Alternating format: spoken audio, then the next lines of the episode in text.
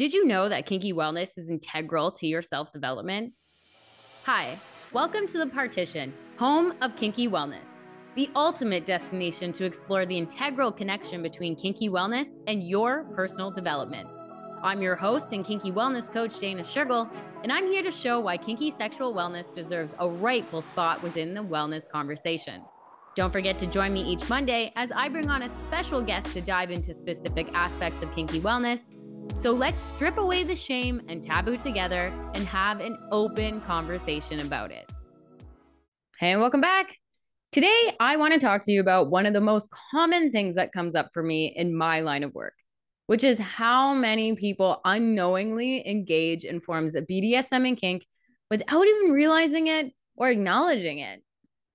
I don't know if it's funny or concerning the amount of people who I run into who say things like, I'm definitely not into BDSM and kink. Those things aren't for me. Kinky wellness isn't my thing. I'm just not into it.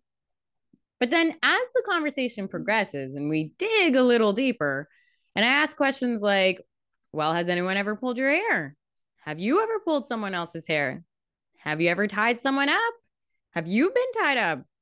Have you bitten somebody? Has someone bitten you? Or even have you used a blindfold? A totally different story starts to emerge. And then all of a sudden, the conversation swiftly changes into, oh, I guess I've done that. And actually, oh, well, now that you say that, I do like having my hair pulled. Or, um, I guess I do bind my partner to the bed sometimes. Or my favorite, which is, hmm, I didn't see it like that way before. And of course, if you answered yes to any of those questions or statements, then yes, you too are into BDSM and kink. However, at this point, if you're listening to this podcast, I think it's safe to assume that you are already aware of that.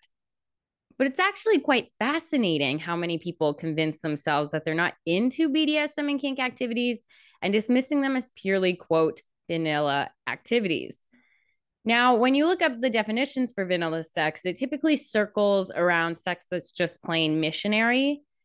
But you can mix imagination with missionary sex and it can become a whole other ball game. And missionary sex can just be as intimate, pleasurable, and fulfilling as any other sex. So there's nothing wrong with it. And for these activities that quickly get dismissed as vanilla activities, I really want us to rethink the term vanilla. Is there really such thing as purely vanilla sex? If you're not thinking about anything during sex and just disassociating or blanking out, that's another topic for another day that definitely needs urgent attention. But in my opinion, I believe vanilla sex is just one of those terms that has created this false narrative of us versus them. Because even these so called vanilla acts still involve the softest forms of BDSM and kink. Remember, BDSM and kink are a spectrum. So if you're giving your partner little love bites here and there, then yes, you're dipping your toes into BDSM and kink.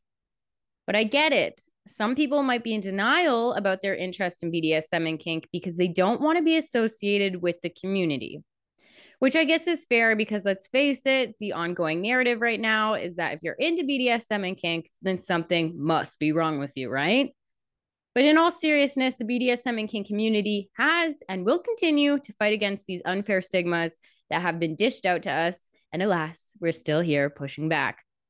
And yes, there are cases that you just don't know, right? Like we don't know what we don't know. So you could be engaging in BDSM and kink activities and just not knowing it. But I can definitely understand how someone doesn't really want to get wrapped up with all those negative stigmas. So what ends up happening is a lot of people will play in secret. And in today's day and age, sometimes you have to play in secret because the systems in place have made it very easy to weaponize our sex life against us. For example, your sex life could be used uh, against you in a divorce settlement or maybe your job. But at the end of the day, it's not about the labels that people will try to put you down with. It's about acknowledging the spectrum of BDSM and kink, and that yes, there are soft and hard forms of BDSM and kink. So this narrative that we all have to have the same taste in sex is just ridiculous because, you know, BDSM and kink proves how far and wide that range of sexual and non sexual activities can go. And yes, on one side, we have the harder, maybe even a little scary when you're looking at it from the outside in and you're not really aware of what's going on. But on the other, you have the play types like sensory play, and you can go very soft like this using feathers or ice cubes. And also on the softer side, you can still use things like accessories, toys, and tools like blindfolds, vibrators, paddles, costumes, or handcuffs. And then there's everything in between. It's pretty extensive. And personally, I am someone who would fall on the more vanilla side of kink. And seriously, if we did a side by side comparison with some of the people that I've worked with, those people could very easily call me vanilla. And that's okay because vanilla can still be kinky because not all of us want to go to that far side. So just because you don't want to take it to the extreme or whatever extreme is to you doesn't mean that you're not into BDSM and kink. The beauty of BDSM and kink is that they are all about creativity, imagination, playfulness, and exploration. So even if your spice level is just one pepper on the spicy scale of life, you're still using creativity. And trust that BDSM and kink wants you to think outside the box. It wants you to play and it also wants you to be yourself while simultaneously uncovering hidden dynamics you didn't even know you had. So why not embrace it? Again, vanilla can still be kinky. Vanilla can still allow you to challenge traditional norms, Vanilla can still help you redefine what pleasure means to you. And vanilla can help you reshape your understanding of intimacy. Because as you explore yourself, regardless if it's in its hard or soft form, you'll soon discover a deeper understanding of your own sexuality. Because as you explore, you get to see what different desires, preferences, and boundaries that you have. And as you continue to explore, you're going to notice really, really fast that your dislikes, likes, desires, preferences, boundaries, all of it, they're all going to change. And then they're going to change again. And when you think about it, do you really want a sex life that never changes? Soft doesn't mean that it needs to stay the same. Vanilla doesn't mean that it's repetition. Now, I get that humans like consistency and our brains do love patterns. I'm not saying that we don't like those things. Stability is definitely a key component for making ourselves feel safe. But can you imagine having the same type of sex over and over and over and over and over again until you die? Where's the fun and excitement in that? Vanilla activities still require creativity, they still require effort, and they still require you to be present, regardless if you're an individual or in a committed relationship. Our sexual energy creates novelty and imagination. We want that spiciness. We want that fire. We want that passion. Even if it's in the softest forms, we still want that uniqueness. And my advice to you is to lean into this fact instead of going against it, especially when it comes to partners. Listen, you can try, you can try, you can try to have the same sex over and over again for 20, 30, 40 years, but it's not going to work. And people are going to get hurt and this might be a little controversial, and I'm not saying this is for every case, but if you aren't trying to keep your sex life creative, fun, different, or changing it up from time to time, you will increase the chances of your partner or one of your partners going astray and getting that novelty somewhere else. And this isn't to say that your partner doesn't love you, but the fact is, human beings have a natural inclination towards novelty and variety, the fresh and the new. So again, lean into it because our sexual energy wants us to get swept away in the fantasy, the fun, the creativity, and the imagination. And nowhere does it say that it needs to be dramatic, intense, or beyond what you're comfortable with. And really, don't we all love trying new things? Now, I think I've said this before in like my earlier podcast, but we all love to try new things. We will try new clothes, new foods, new television shows, new music. We will go to new cities. We'll basically try like a lot of things for new. But when we take that approach and move it into our sex life and try to tell ourselves that it's okay to try new things, then we tend to not give it the same type of lenience. And often we fall into this trap where we are the ones holding ourselves back. And it could be for the reasons that I mentioned, right?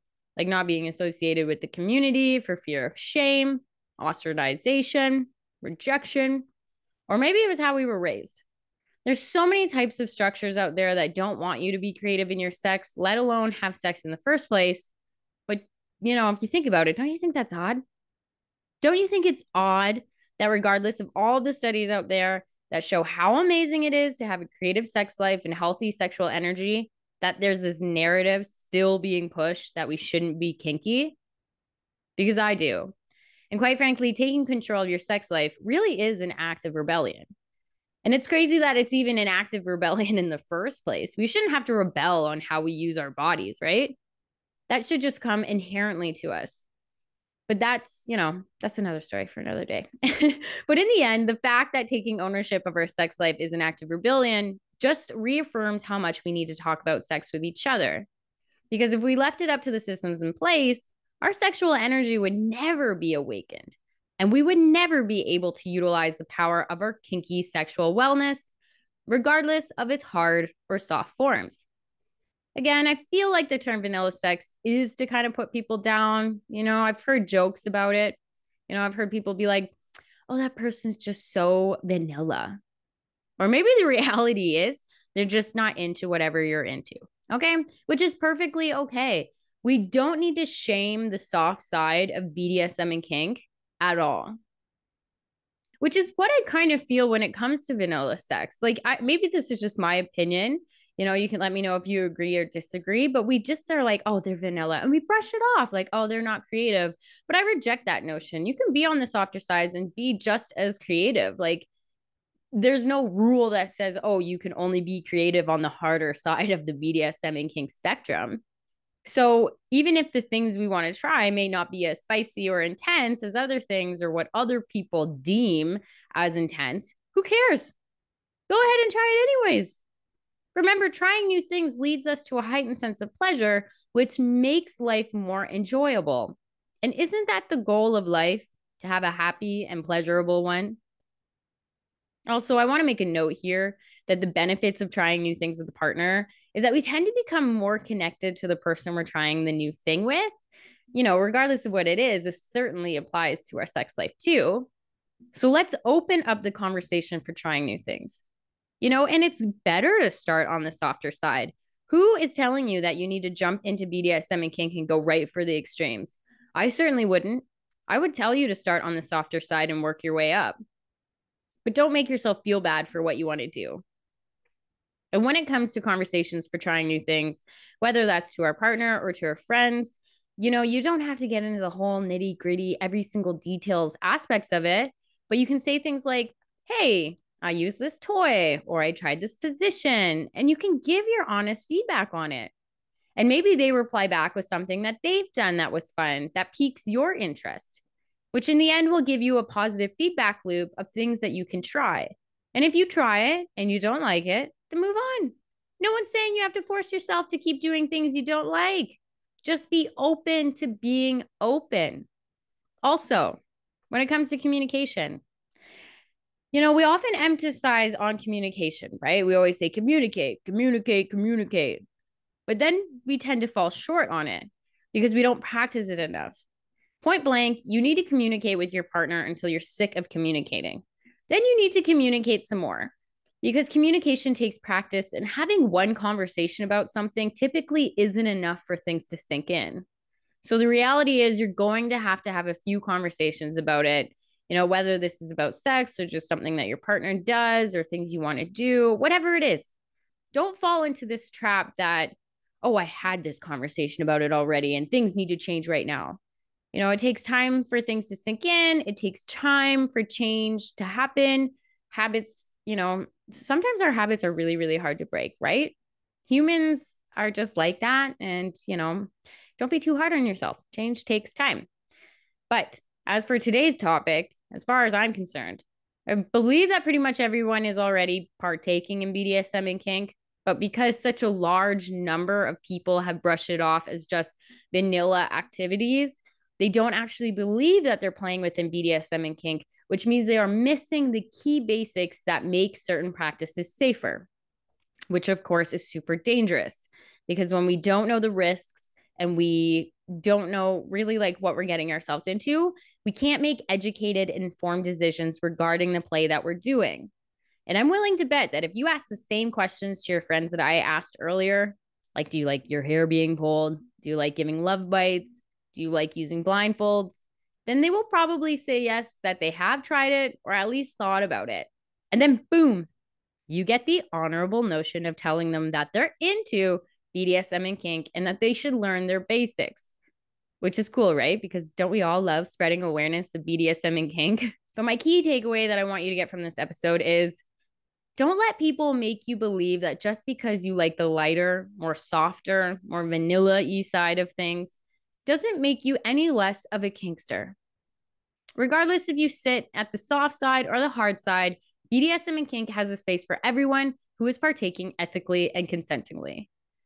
But this is as much as I have for today on why I believe that everyone is already into BDSM and kink on some level, which is nothing to be ashamed about. On Monday, we are going to be joined again by the lovely and beautiful Dr. Lynn Anderson to talk about sexual energy, Dr. Lynn is an absolute phenomenal woman, and I absolutely love having her on the show. So be sure to tune into that. And again, if you are in the Southern Ontario area or GTA area and want to meet me in person, come out and see me this Sunday, January 14th, at the Toronto Stag Shop located at 741 Queen Street West. As Ray and I will be putting on our kinky wellness event called Beyond the Bedroom, a kinky wellness seminar and workshop. Ray will be giving her workshop on pleasure anatomy, and she will also be showcasing some of the toys that Sex Shop has so that people can become aware on how to use them and all that jazz. And I, of course, will be speaking on kinky wellness and the power of it. Seating is limited, so you do need to register in advance, which I will put all the links in the description, but you can find it on Eventbrite.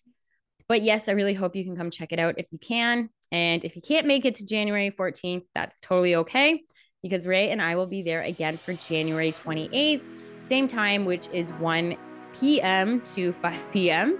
That's for both days. But yes, it's okay to be vanilla. Vanilla is still kinky. And don't let anybody else tell you otherwise. But yes, that is it for me. As always, you guys know what to do. Stay kinky.